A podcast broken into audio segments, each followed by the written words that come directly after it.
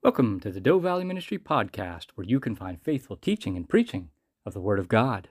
Here's this week's message. This morning, of course, is the triumphal entry of Palm Sunday, Mark chapter 11, verses 1 to 11. And we are familiar with this um, on this Palm Sunday. The triumphal entry, Mark chapter 11, verses 1 to 11. Now, when they drew near Jerusalem to Bethphage and Bethany at the Mount of Olives, he sent two of his disciples, and he said to them, Go into the village opposite you, and as soon as you have entered it, you will find a colt tied, on which no one has sat. Loose it and bring it. And if anyone says to you, Why are you doing this? say, The Lord has need of it, and immediately he will send it here. So they went their way and found the colt tied by the door outside on the street, and they loosed it. But some of those who stood there said to them, What are you doing loosening the colt? And they spoke to them just as Jesus had commanded. So they let them go. Then they brought the colt to Jesus and threw their coats on it, and he sat on it. And many spread their clothes on the road, and others cut down leafy branches from the trees and spread them on the road. Then those who went before and those who followed cried out, saying, Hosanna! Blessed is he who comes in the name of the Lord. Blessed is he, blessed is the kingdom of our father David that comes in the name of the Lord. Hosanna in the highest. And Jesus went into Jerusalem and the temple. So when he had looked around at all things, as the hour was already late, he went out to Bethany with the twelve the Word of God for us this morning. And our message this morning is humble obedience. See, we can all learn from Jesus' Jesus's example. He confronted persons of authority, traveled from town to town, and preached to large crowds. And he did this with humility. By humility, I mean the following. First, Jesus did not limit his compassion to people he knew. He associated with everyone, regardless of the circles they ran in. His caring for others was not limited to family and friends. Second, Jesus did not care what others thought. He was not bound by pride or obsessed with success. He used whatever means he could to get his message across. Third, Jesus made a stand for peace regardless of the cost. We've talked about this before. The people in Jesus' day wanted a hero. They wanted a king, a political hero to save them from Roman rule. The reference to the house of David means they understood Jesus as royalty, like a Prince Charles. They wanted a big man on campus, a General Patton, a Rambo. But Jesus did not perceive himself in this way. He frequently referred to himself as a humble servant and repeatedly told people not to tell about the miracles he had done. But we humans are obsessed with sensationalism and people who are bigger than life. We want a rescuer, a savior who will come sweep us away from our problems and make everything better. After his triumphal entry that day, notice what happened. There was no party, no coronation banquet, no awards ceremony, no photo opportunities, no prize. At the end of the ride, Jesus and his disciples quietly walked away, went to Bethany, and retired for the night. At the very time the crowd wanted to make him a king, Jesus slipped away into the night. And for me, the Palm Sunday event is a lesson in humility and obedience. Jesus paraded among the common people of society. He was kind to the underdogs and outcasts. I often hear people ask the question, why should I help someone who is not going to appreciate my gift?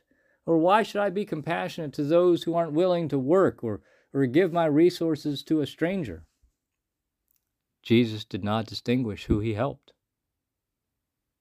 Jesus told two disciples to go into a village. There they would find a colt tied to a door they were to untie the colt and bring it to Jesus. If anyone questioned him, they were to simply say, The Lord needs it. How do you think those disciples felt? How would you feel if Jesus said to you, You'll find a white Lexus with the keys in the ignition at the corner. Bring it to me. I don't know about you, but I would be a bit uncomfortable. And my guess is the disciples were a bit uncomfortable too. But Jesus made it easier. He sent two disciples, He told them what to say. Furthermore, they knew Jesus and they trusted Him. They were willing to obey Him. They had seen Him do wonderful things and did not believe that He would lead them astray. They went to town as ordered and returned with the colt. In this story, we have two accounts of obedience. First, the two disciples brought back the colt. And second, the colt's owner allowed Jesus' claim The Lord has need of it. That was enough. Perhaps the owner had heard of Jesus. Perhaps he knew Jesus. At any rate, he allowed the disciples to take the colt. The Lord has need of it. That's all he needed to hear. What would our world be like if everyone responded to Jesus like that? Lord, you want me to feed the hungry? No problem. Lord, you want me to invite my neighbor to church? No problem. Lord, you want me to visit the elderly? No problem. On that first Palm Sunday, both the disciples and the cult owners did what Jesus wanted them to do, and that made the difference. Jesus had come to Jerusalem in a final act of triumph to make a statement. What he stood for was peace. He wanted everyone to love one another and work together as a community.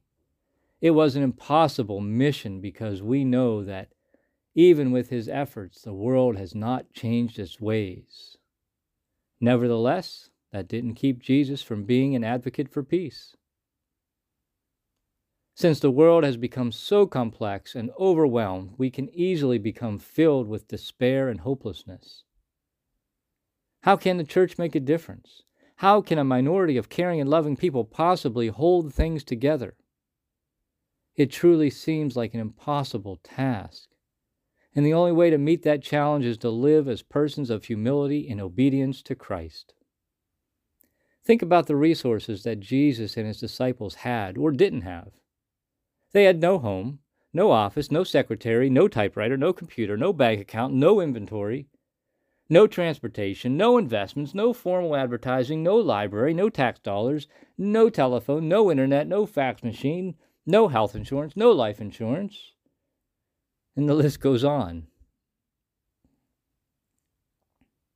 But what they did have was humility. They were willing to love everyone, especially the outcasts. They did some wild and crazy things for the sake of the kingdom of God, and they stood for peace. Being a follower of Jesus is not always glamorous. It's not just delivering speeches in front of masses of people and telling them what to do. There is much more that takes place behind the scenes. It means taking on the impossible mission of keeping the world in check minimizing evil and spreading love wherever and whenever we can. It means working together as people of all types and ages, not running and hiding from the world, but being in the middle of it. It means getting down and dirty, humbling ourselves no matter how large or small our ego may be. But to be persons of humility requires something more profound than just letting our hair down advocating peace or being inclusive. Jesus illustrated it by riding a donkey that day on his way to Jerusalem. This was the Son of God entering the city that would soon see him put to death. Jesus knew that was about to happen.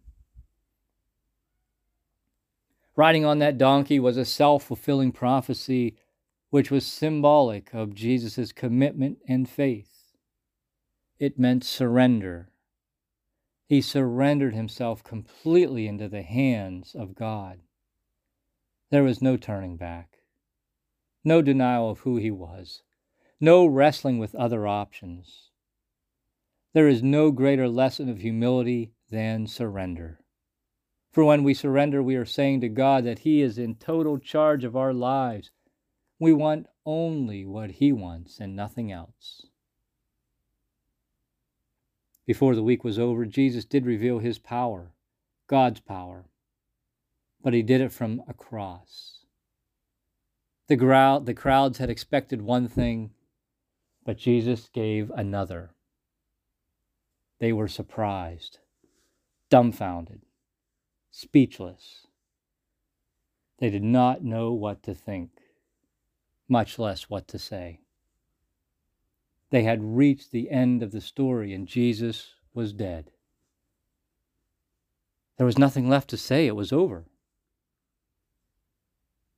We, of course, know the rest of the story. Palm Sunday was not the end, and neither was Good Friday. Jesus would yet have the last word. The people had shouted, Hosanna, save us. And Jesus would do just that at Easter. As we go through life, we have our Palm Sundays, exciting, joyful, full of hope days. We also have our Good Fridays, those terrible, hopeless days. Wherever we are in our journey, let us remember Jesus' journey. The people shouted, Hosanna, save us. And he did save them. He saves us too. Not always in the way that we expect, but he saves us. That is his gift to us. As we go through this Holy Week, let us remember Jesus' journey from the cheers of Palm Sunday to the cross of Good Friday. But let us also remember that no matter how exciting or terrible life might seem, Jesus' last word is our salvation. Let us pray. Lord, we humbly come to you this morning. Help us to be obedient to your will this week in giving you the honor and praise you so richly deserve. We thank you for submitting yourself to the Father's glory and will and paying the ultimate price for our sins. We give you thanks. Amen.